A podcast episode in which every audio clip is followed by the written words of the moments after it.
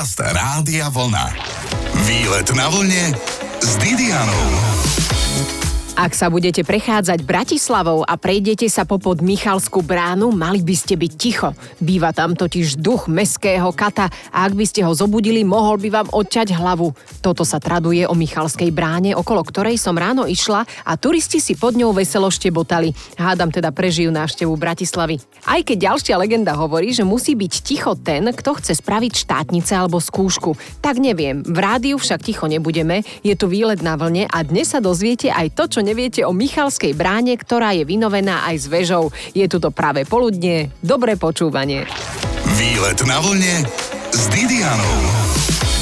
Sme už na stavbe, ktorá patrí medzi najstaršie v Bratislave. Táto stavba je dávno dostávaná, niekoľkokrát prestávaná a teraz čerstvo zrekonštruovaná. Výlet na vlne je dnes z Michalskej veže alebo brány. Michala Augustoviča, nášho dnešného sprievodcu, touto dominantou Bratislavy sa pýtam, aký je rozdiel medzi Michalskou vežou a Michalskou bránou. Tak e, v podstate ide o terminológiu. Ide samozrejme o väžovú stavbu, ktorá zároveň slúžila aj ako vstup do mesta. V podstate podstate oba tie názvy sú v poriadku, ide o to, na čo sa chceme zamerať. My sa naozaj zameriavame na Michalskú väžu ako stavbu so všetkými jej funkciami. Ona v podstate síce vždy slúžila ako mestská brána, ale v tom poslednom období slúžila e, napríklad ako obytná väža, boli tu byty do vlastne 50. rokov 20. storočia.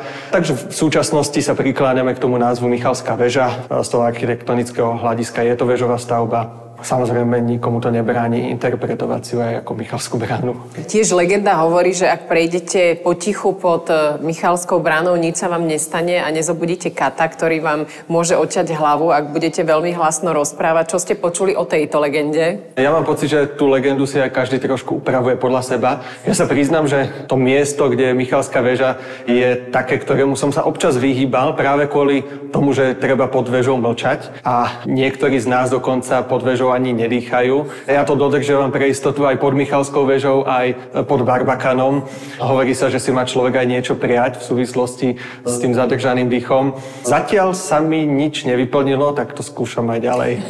Výborne, tak držíme prsty. Potom sa hovorí, že ak študenti, ktorí idú e, robiť štátnice, budú mlčať, a takže zo štátnicujú. To by viac vychádzalo, nie? Akože sa trošku musia učiť aj.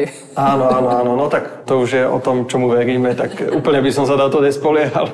Dobre, ale treba si len zaželať. Výborne, vraveli ste, že v Michalskej veži boli aj byty. To znamená, že čo po schodie, to bol nejaký byt? Bohužiaľ o tejto etape Michalskej veže máme málo informácií. Nemáme vlastne žiadne zachované fotografie, ako tieto byty vyzerali. Máme informácie iba od pamätníkov. Tí hovoria, že teda naozaj na každom poschodí bol jeden byt. Mali vlastne tieto byty spoločné schodisko. Každé poschodie malo ako keby vyčlenenú časť, kde vlastne išlo spoločné schodisko. A naozaj teda na každom poschodí mala bývať jedna rodina, čo je veľmi ťažké si z dnešného pohľadu predstaviť. Zároveň to muselo byť veľmi romantické z nášho dnešného pohľadu tá predstava predstava bývať vo veži. Áno, to bývali len princezné a potom občas draci. Ale tuto s princeznami a princami nemalo nič táto Michalská väža. Však ono to malo čisto takú obrannú funkciu. Áno, tak Michalská väža ako taká samozrejme mala tú obrannú funkciu, ale bola to aj reprezentatívna stavba najmä v tých neskorších obdobiach. Vlastne tá podoba, ako má Michalská väža dnes, je dominantne baroková a na nej už naozaj vidno aj tú reprezentatívnu funkciu. Ak sa bavíme o princeznách a princoch, Vianococh, tak tých tu síce nemáme, ale máme Máriu Teréziu, ktorá je spomenutá na pamätnej olovenej rokokovej tabuli, ktorá je vlastne nad vchodom. E, keď ideme z Michalskej ulice e, zo Starého mesta, tak tam vlastne je text, ktorý pripomína rekonštrukciu v roku 1758, kedy vlastne Michalská väža získala tú barokovú podobu. Tak tam máme tú Máriu Tereziu, hoci to nie je princezna, je to ba dokonca niečo viac, je to cisárovna a uhorský král. A o chvíľku už o tom, čo všetko nové, ale aj opravené staré môžeme vidieť po trojročnej rekonštrukcii na Michalskej veži. Zostaňte na vlne. Počúvate výlet na vlne s Didianou. Prvý v úvodzovkách mrakodrap na Slovensku je vysoký 45 metrov a postavili ho v Bratislave. Oveľa skôr, pred 700 rokmi, postavili v Bratislave Michalskú väžu, ktorú neskôr dotiahli až na výšku 51 metrov, čiže bola väčšia už pred prvým mrakodrapom. Ale no a čo dôležité je, že stále stojí a my stojíme s kurátorom Michalom Augustovičom, ktorý vie všetko o Michalskej väži, čo sa dá vedieť. Čo všetko môžeme vidieť na Michalskej väži, Michal? Môžeme vidieť hlavne samotnú Michalskú Michalskú väžu. To je to, na čo sa... to je super, to je, je praktické. Áno, áno, ale je to naozaj to, na čo sa vo výstave sústredíme. Nesnažíme sa odputovať veľmi pozornosť na nejaké vystavené objekty, skôr tú pozornosť smerujeme k tým stenám. My vlastne sa teraz nachádzame v miestnosti, ktorá má úplne iný vzhľad, ako mala pred rekonštrukciou. No sústreďme sa na to, že steny, ktoré si možno pamätáme ako hladké steny, ako taká, bola to vlastne taká veľmi jednoduchá stavba pred poslednou rekonštrukciou, rekonštrukciou. Boli vlastne na nárožiach odhalené také veľké kamenné bloky. A v súčasnosti tam vidíme dekoratívne prvky. Vlastne barokové tvaroslovie bolo prinavrátené. Je to najmä okolo toho vstupného portálu, respektíve ten priechod, ktorým prechádzame pod, pod väžu, tak je lemovaný takými imitáciami kvádrov. Je to vlastne kvádrovanie vytvorené z omietky, tak toto bolo aj e, v minulosti, takže kvádrovanie okolo tých portálov, kvádrovanie na nárožiach, takisto teda tieto imitácie kvádrov. E, no a tiež vidíme, keď sa pozrieme hore na väžu, tak tam je vlastne tá osemboká časť, ktorá má tú vyhliadkovú terasu, tak v tej osembokej časti boli obnovené lizény, to je vlastne taký architektonický prvok, ktorý člení tú fasádu, sú to vlastne také vystupujúce časti omietky. Čiže tá väža má e, obnovené barokové tvaroslovie, znovu ako keby sa aj prinavrátil ten barokový šarm, ktorý stratila v 20. storočí. Videli sme aj inú tú Michalskú väžu, teraz môžeme machrovať pred budúcimi generáciami, že čo sme my všetko zažili. Dobre, ale sme na prvom poschodí v Michalskej väži, tak čo tu môžeme vidieť a respektíve ako sa zmenilo to vnútro Michalskej väže? Vnútro sa zmenilo v tom, že celé prešlo rekonštruovaním, každý detail bol obnovený. My sa nachádzame teda na, priamo na tom poschodí, ktoré je nad podjazdom. Je to vlastne poschodie, ktoré patrí k tej najstaršej stavebnej etape veže. Do tohto priestoru sa vyťahovala padacia mreža. No a táto miestnosť prešla asi najväčšou zmenou. Miestnosť v podstate pred obnovou mala veľmi jednoduché biele steny. V súčasnosti vidíme odhalené pôvodné stredoveké murivo, vidíme pôvodné vrstvy omietok, je ich naozaj veľa, keď sa pozrieme zbližšia. E, sú tu vlastne omietky e, od stredoveku, sú tu vlastne prezentované tie jednotlivé historické vrstvy. Takto nám to vlastne pamätkári umožnili prezentovať e, tým, že sme vlastne múzeum a vieme ako keby s tým pracovať, vysvetliť to nejakým textom. Oni sa veľmi podobali tie štyri veže na seba? Boli všetky v podstate rovnaké? Neboli rovnaké, my tie veže máme dochované na vedu minútach najmä. To sú vlastne vyobrazenia Bratislavy, ktoré uh-huh. máme od 16., 17., 18. storočia. Niektoré zachytávajú Bratislavu vernejšie, niektoré skôr tak, tak ilustratívne, alebo je to skôr možno fantázia autorov. Takže ťažko povedať vierohodne, či naozaj takto tie stavby vyzerali, ale vyzerá, že niektoré tie vedúty, ako napríklad Merianova vedúta, tak zobrazuje Bratislavu pomerne verne. A my vidíme, že tá Michalská väža mala inú podobu napríklad ako Laurínska väža alebo brána. Tieto dve väže boli vlastne najstaršie, potom sme mali ešte Vidrickú a Rybárskú bránu a už z tých vedút vlastne vidno, že tie väže mali úplne inú podobu. Michalská väža bola vlastne najvyššie položená, bola, dá sa povedať, taká najdominantnejšia zo všetkých štyroch väží. Rozprávame sa s kurátorom Michalom Augustovičom o Michalskej väži a čo má spoločné najúžší dom v Bratislave s Michalskou väžou, aj to sa ešte dnes dozviete na výlete na vlne. Výlet na vlne s Didianou. Michalská väža sa vrátila, konkrétne sa dá opäť navštíviť a vidieť odtiaľ výhľady nevýdané zo zeme. Spolu s kurátorom Michalom Augustovičom sa prechádzame jednotlivými poschodiami. Nachádzame sa v priestore, ktorý by sme tu v stredoveku nevideli. Je to vlastne priestor, ktorý vznikol až v neskorších prístavbách v stredoveku.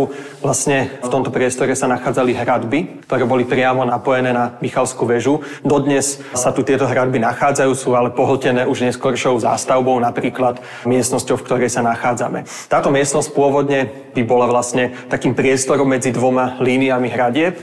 Priestor, ktorý je vyznačený na podlahe takou čiernou linkou, tak vlastne vlastne pod tým priestorom sa nachádzajú stále zachované hradby a vlastne druhá stena tej miestnosti je približne v priestore, kde bola druhá línia hradieb a toto bol vlastne taký priestor parkánu, ktorý bol medzi tými dvoma líniami hradieb. Takže toto je objekt priliehajúci k Michalskej veži, ale vznikol neskôr pravdepodobne až niekedy v 18. storočí. Oproti sa môžeme dívať z tejto stavby na najúžší dom v Bratislave? To je on, či to je áno, tento je, hodinové múzeum? Áno, áno, tento dom je označovaný ako najúžší dom v Bratislave. Z môjho pohľadu je na ňom najzaujímavejšie to, že ten dom v podstate zodpovedá hrúbke toho priestoru medzi tými dvoma líniami hradieb a bol vstávaný priamo medzi e, tie dve línie hradieb. Tým je pre mňa zaujímavý, že nám ako keby ukazuje tú štruktúru tej stredovekej fortifikácie, ktorá je v tejto podobe dodnes zachovaná. Super, tak poďme ďalej. E, z Michalskej veže sú celkovo krásne výhliadky na staré mesto, ktoré nám zostalo, kým ho nezbúrali celé. Nachádzame sa v miestnosti, ktorá je vlastne tretie nadzemné podlažie. Je to taká vizuálne možno najzaujímavejšia miestnosť tým, že sa tu zachovali také chodby vedúce ku kľúčovým strielňam a zabezpečovali obranu hradieb. Tie strielne vlastne smerujú do toho priestoru medzi tými dvomi líniami hradieb. Táto miestnosť je naozaj zaujímavá z toho, že tu ako keby vidno tú stredovekú vrstvu Michalskej veže, kedy to bola naozaj obranná stavba. Čo je tu určite veľmi zaujímavé, na čo by som rád upozornil, je kamenný portál z druhej polovice 13. storočia. Nachádza sa za týmto plexisklom, ktoré má ako keby priblížiť návštevníkovi priehľad, ktorý sa mu mohol naskytnúť v tom období 13. storočia. Máme tam vlastne teda kamenný portál, tým portálom sa vychádzalo na mestské hradby a tie hradby v tom čase smerovali až k opevneniu Bratislavského hradu. Je to vlastne etapa, kedy Bratislava ešte nebola samostatným mestom, bola vlastne hradbami pripojená priamo k hradu. My to vlastne veľmi ilustračne znázorňujeme. Je tam vlastne hrad v dnešnej podobe, nie je to podoba z 13. storočia, je to práve preto lepšie pochopenie toho, ktorým smerom vlastne tie hradby v tom mieste smerovali. To musel byť veľmi pekný výhľad, rovno na hrad. Áno, áno, tak vtedy tým, že tá zástavba bola nižšia, tá Michalská väža naozaj bola taký dominujúci prvok, tak tie výhľady z Michalskej väže boli väčšie a toto je aj vlastne zaujímavé, že aj preto tá Michalská väža postupne rástla, lebo aj tá okolitá zástavba rástla a tým, aby aj z väžu bol náležitý rozhľad, tak musela sa navyšovať aj Michalská väža. Čo tu ešte určite stojí za zmienku, je opäť odhalené stredoveké múrivo v chodbe vedúcej k strielni. Tam vlastne vidíme podobe takých bielých častí. Sú tam zachované stredoveké omietky v niekoľkých vrstvách a vlastne takýmto spôsobom nám to opäť pamätkári umožnili prezentovať. S kurátorom výstavy Michalská väža s Myšom sa prechádzame po Michalskej veži, aby málo nebolo Michalov, nad nami je Archaniel Michal, ale teraz sa pozeráme spolu na výstavu zeleného plechu, čo to je? No a máme tu vlastne autentický plech, ktorý sa nachádzal na tej cibulovej barokovej streche Michalskej veže do poslednej rekonštrukcie. Bohužiaľ bolo potrebné obnoviť drevenú konštrukciu, ktorá vlastne celá modeluje ten cibulový tvar strechy. Z toho dôvodu sa vlastne plech musel dočasne z veže odstrániť, ale no bohužiaľ ten plech po tých rokoch stratil ohybnosť. Je tam teda vlastne replika. Takúto podobou chceme sprístupniť návštevníkom priamo ten autentický plech s tou peknou zelenou medenou oxidáciou štvorcov. Práve z pôvodného plechu budú vraj robiť pamätné šperky, len aby sa vedelo. To mi prezradila dáma, s ktorou sa ešte dnes porozprávame. Ďakujem Mišovi Augustovičovi, kurátorovi výstavy. Výlet na vlne s Didianou. Poviem vám, vkročiť na väžu Michalskej brány na terasu, z ktorej výhľad patrí medzi top 10 v Bratislave, tak je zážitok, lebo práve som sem vkročila s riaditeľkou výhľadov Bratislavy, hoci jej titul sa trochu inak nazýva, je to pani riaditeľka Múzea mesta Bratislava Zuzana Palicová. Zuzi, kedy ste si prvýkrát všimli Michalskú bránu? Pravdepodobne pri niektorej z mojich návštev hlavného mesta ešte ako dieťa či už s rodičmi, alebo aj na školskom výlete.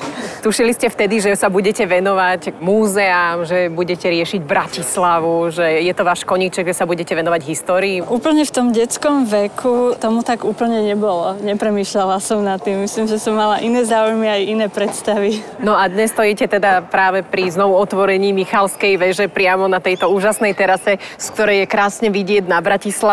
Aké sú tie pocity, teda, že sa to konečne podarilo otvoriť po ako ako dlhom čase? Tak Michalská väža je vlastne verejnosti sprístupnená po troch rokoch. Sme radi, že to netrvalo dlhšie, že to vlastne trvalo úplne podľa plánu. A aký je ten pocit? Ja musím úprimne povedať, že ja sa vlastne posledné roky pri všetkých tých udalostiach, ktoré s Michalskou väžou súvisia, cítim veľmi privilegovane, že toho môžem byť súčasťou. To vnímam, že je to naozaj skúsenosť nejakej generácie alebo jednej generácie, ktorej ja som uh, súčasťou. Mohli sme vidieť sochu Michala Archaniela. Mohli sme... Úplne zblízka, lebo bola zblízka, vlastne áno. daná dole a bola tiež možnosť k nahliadnutiu v múzeu áno. však. Predtým ako vlastne v tom stave, keď sme ju dali dole z väže, kedy chýbalo krídlo, chýbal jazyk drakovi a chýbali rôzne ďalšie časti. Mne sa zdalo, že aj ruka. Aj chudák, ruka, že áno. chudák ruku nemal. No a už má, už je v poriadku. A teraz, a teraz už je vlastne krásne, ako hovoria aj kolegovia, krásne zlatučky. Áno, lebo predtým bol má... taký zozelenianý, zoxidovaný. A teraz je pozlatený. Áno, áno. Čiže stáli ste pri tom, aj ste sa ho dotkli, prezrate? Myslím, že tej sochy pred tým, ako bola reštaurovaná, som sa dotkla. tej, tej zlatej asi nie. Tá už bola potom na lešení, ale som to zvládla. No a kto potom dotváral tie jednotlivé prvky tomu Archanielovi Michalovi? Máme to aj menovite? Súčasťou toho procesu obnovy bol celý rad odborníkov a odborníčok, reštaurátorov aj remeselníkov, ale čo sa týka sochy Michala Archaniela, tak vlastne za jej obnovou stojí pán Stanislav Kožela, ktorý je vlastne umelecký kováč, e, ktorý má svoju dielňu v Stupave. Pozdravujeme vás, pán Kováč. Vyzerá fantasticky, Michal v dobrej kondícii, áno, a je veľmi zlatý. A koľko kilogramov zlata sa použilo na pozlate zaplatenie Archaniela Michala na Michalskej veži. Aj, aj, to som vedela, ale už si to nepamätám. Prosto veľa. Bolo to nejaké zlato, ale vidie ho aj vidno. A je dobre strážený, tak to sa opýtam, lebo ja ho odtiaľ to nevidím z tej terasy, ale dole návštevníci, ktorí sú na uliciach, ho určite vidia, Áno. návštevníci Bratislavy. Áno, myslím, že v tej svojej výške je dobre strážený a my radi hovoríme, že dúfame, že aj on stráži nás. Dá sa tam nejak vyšplhať? Viete čo, dá sa vyšplhať, nie, nie, v pohode, dá sa vyšplhať vlastne do krovu, uh-huh. bo tu je vlastne sú aj také dvierka, takže Aha. dá sa ísť e, hore do krovu, tam sú potom aj e, rebríky, ale k tej soche samotnej sa asi v tejto fáze dá dostať iba, keby bolo postavené lešenie. Čiže my ako teraz návštevníci Michalskej už, veže... Už nie, už nie, už nie. Už nie priamo k anielovi a bolo to inak, musím povedať, že bolo to že veľký zážitok. E, v minul- keď ešte bolo to lešenie, tak bolo super, že som aj ja, aj moji kolegovia mali možnosť byť byť pri tej soche až tak vysoko, ale teraz, hoci nemôžu ísť návštevníci na väžu a úplne hore k Michalovi, tak vo veži si môžu pozrieť, ako ten Michal vyzerá dnes na vlastne digitálnych obrazovkách. A to je veľká výhoda, môžete sa ho dotknúť a poobracia sa vám zo všetkých strán, nech Archaniel Michal odpustí, ale však dobre vyzerá a je veľmi zlatý. Zostaňte na vlne, na Michalskú väžu sa vrátime. Počúvate výlet na vlne s Didianou. Zuzka Palicová je riaditeľka Múzea mesta Bratislava a stretli sme sa pri znovu otvorení Michalskej brány, ktorej rekonštrukcia trvala 3 roky, ale teraz je všetko otvorené, aj teraz sa na veži, na ktorej stojíme, vietor nám hladká tvár, slnko štípe oči a popri tom sa venujeme Archanielovi Michalovi. Možno si ho pamätáte pred rekonštrukciou, bol zelený, po rekonštrukcii je zlatý. Prečo je zrazu zlatý, Zuzi? Výskumy to ukázali. Výskumy, ktoré sa realizovali pri všetkých e, častiach Michalskej veže, tak vlastne sme ako keby postupne zistovali, čo malo akú podobu, alebo mohlo mať akú podobu. Tak sa zistilo, že napríklad aj e, časti tej strechy helmice boli pozlátené a zistilo sa teda, že aj Michal bol pôvodne pozlátený. Vy máte odrátané, koľko sem vedie schodov? Vidíte, zase ani toto číslo neviem. Doučím sa do budúcna. Nie, len že či akože sa nenudíte, že keď ste už sem toľkokrát išli hore, že či to nemáte náhodou porátané. A ako často ste sem chodievali? Počas rekonštrukcie, alebo teda počas tej obnovy to bolo príležitosne, jednak e, aj počas tých e, podujatí, ktoré sme realizovali pre verejnosť. Naposledy, e, teda takisto v tom momente, keď sa socha dávala úplne hore, to som mala teda možnosť vyliezť aj po lešení a byť pri tom, keď sa tá nová časová schránka vložila do tej sochy, to bol super moment. A v poslednom období vlastne tie moje návštevy sa týkali hlavne prípravy na otvorenie, realizovania vlastne tejto výstavy, pozerať sa, že čo, ako sa deje, ako to kolegom ide a ako to vo výsledku bude vyzerať. Ako im to išlo? Aj ste ich niekedy museli sfúknuť, že pohni? Uh, nie som úplne ten typ, ktorý zvykne sfúknuť a hlavne ani nemusím, lebo máme v múzeu akože fantastický tím kolegov a kolegyň, ktorí sú akože perfektní a znační a veľmi dobre robia svoju robotu. No a napokon, ak robili na Michalskej veži, dosť fúka, takže boli sfúknutí aj inak, než priamo od riaditeľky Múzea hlavného mesta Bratislava. Pani riaditeľka, približme našim posluchačom, posluchačom Rádia Vlna, že čo bolo v tej pôvodnej časovej schránke a čo vzniklo z hlasovania na sociálnych sieťach, že sa tam vložilo a teda opäť sa zapečatila tá časová schránka z Michalskej veže. Čo sa v tej pôvodnej schránke, ktorá teda bola prvýkrát vložená v roku 1758, potom bola ešte párkrát otvorená. My sme ju otvorili po 176 rokoch. A čo tam teda bolo? Boli tam relikvie svetcov z kostola, ktorý bol tu nedaleko kedysi. Boli tam vlastne listiny, ktoré odkazovali na vtedajšie vedenie mesta, či už v 18. storočí alebo v 19. storočí, čiže zoznam členov Mestskej rady. Bola tam báseň, bola tam modlitba zhotoviteľov krovu, to bol taký vlastne papierik, ktorý sa v istom období našiel založený v krove a potom Aha. sa vložil do tej schránky. Vlastne tí zhotoviteľia krovu si pýtali, aby sme za nich odslúžili svetú omšu. No, bola odslúžená? Podľa mojich informácií áno. Super.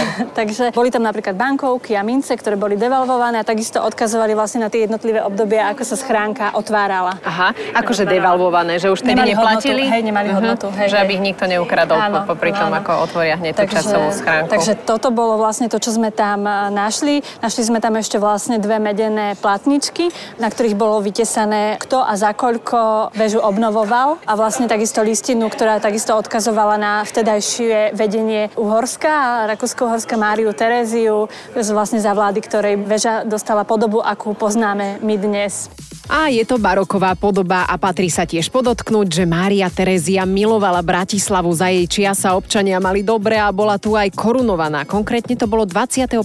júna.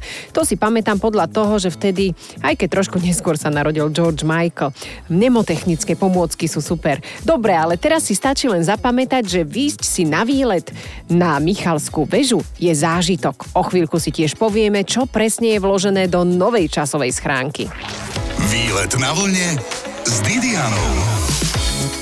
Časová kapsula alebo schránka slúži na uchovanie spomienok pre budúce generácie. Zakladá sa pri výročí narodení potomka alebo pri rekonštrukcii veže, konkrétne Michalskej. Po tom, čo otvorili predchádzajúcu časovú schránku zástupcovia mesta a múzeí, založili novú schránku pre ďalšie generácie. Čo tam konkrétne vložili, sa pýtam riaditeľky Múzea mesta Bratislava Zuzany Palicovej. No Zuzi, čo tam asi tak mohli dať? Nejaké eurá, alebo z čokolády, mliečný zub čumila, či sim kartu z mobilu? Pre nás bolo dôležité možno zachovať aj istú takú kontinuitu, že pozrieť sa na to, čo tam bolo predtým a vložiť tam aj veci, ktoré s tým nejakým spôsobom komunikujú. To znamená, že keď sme tam našli báseň, tak aj my sme tam vložili báseň. Vložili sme tam básne Mili Haugovej a Ivana Štrbko, dvoch významných slovenských autorov, autorky poézie. Zároveň sa udiala taká vec, že sme vlastne aj spolu s hlavným mestom vyzvali verejnosť, aby sa zapojila a spolu s nami rozhodla o tom, čo do schránky pôjde. A verejnosť e, mala teda veľa nápadov a nám sa veľmi páčil jeden a to bolo to, že sme vlastne zozbierali vzorky piesku, pôdy z mestských lesov, medu, ktorý bol z úľov, ktoré sú v našich mestských lesoch a ešte aj semienka stromov a rastlín, ktoré rastú na území Bratislavy. A tie sa dali do takých sklenených kapsuliek a vlastne tie e, sú teda v časovej schránke a myslíme si, že môžu mať aj o tých niekoľko dekád alebo aj stoviek rokov naozaj veľmi zaujímavú výpovednú hodnotu. o tom, aká bola kvalita životného prostredia v roku o ktorej sa bude iba snívať o 400 rokov. No tak ďakujem veľmi pekne, pani riaditeľka. Máte ešte nejaký odkaz pre poslucháčov Rádia Vlna? Tak budeme sa na všetkých poslucháčov a poslucháčky tešiť, keď eh, prídu si Michalskú väžu pozrieť, keď ju navštívia, keď nám dajú vedieť, že či sa im páči. Hlavne dúfame, že bude vlastne tá návšteva pre nich takým zážitkom, akým bola pre nás aj tá obnova, aj vlastne tá práca na tom sprístupnení. Michalskej veži želáme, nech sa drží, hlavne nech dlho drží aj výsledok rekonštrukcie, nie že časovú schránku otvoria po 20 rokoch, pričom sa sem ešte radi vrátime, pretože sme zďaleka ešte všetko o veži nepovedali. Zatiaľ sa na novú podobu Michalskej veže môžete pozrieť aj na sociálnych sieťach Rádia Vlna. Prajem deň ako z obrázku a pekné výlety. Počúvajte výlet na vlne s Didianou v sobotu po 12.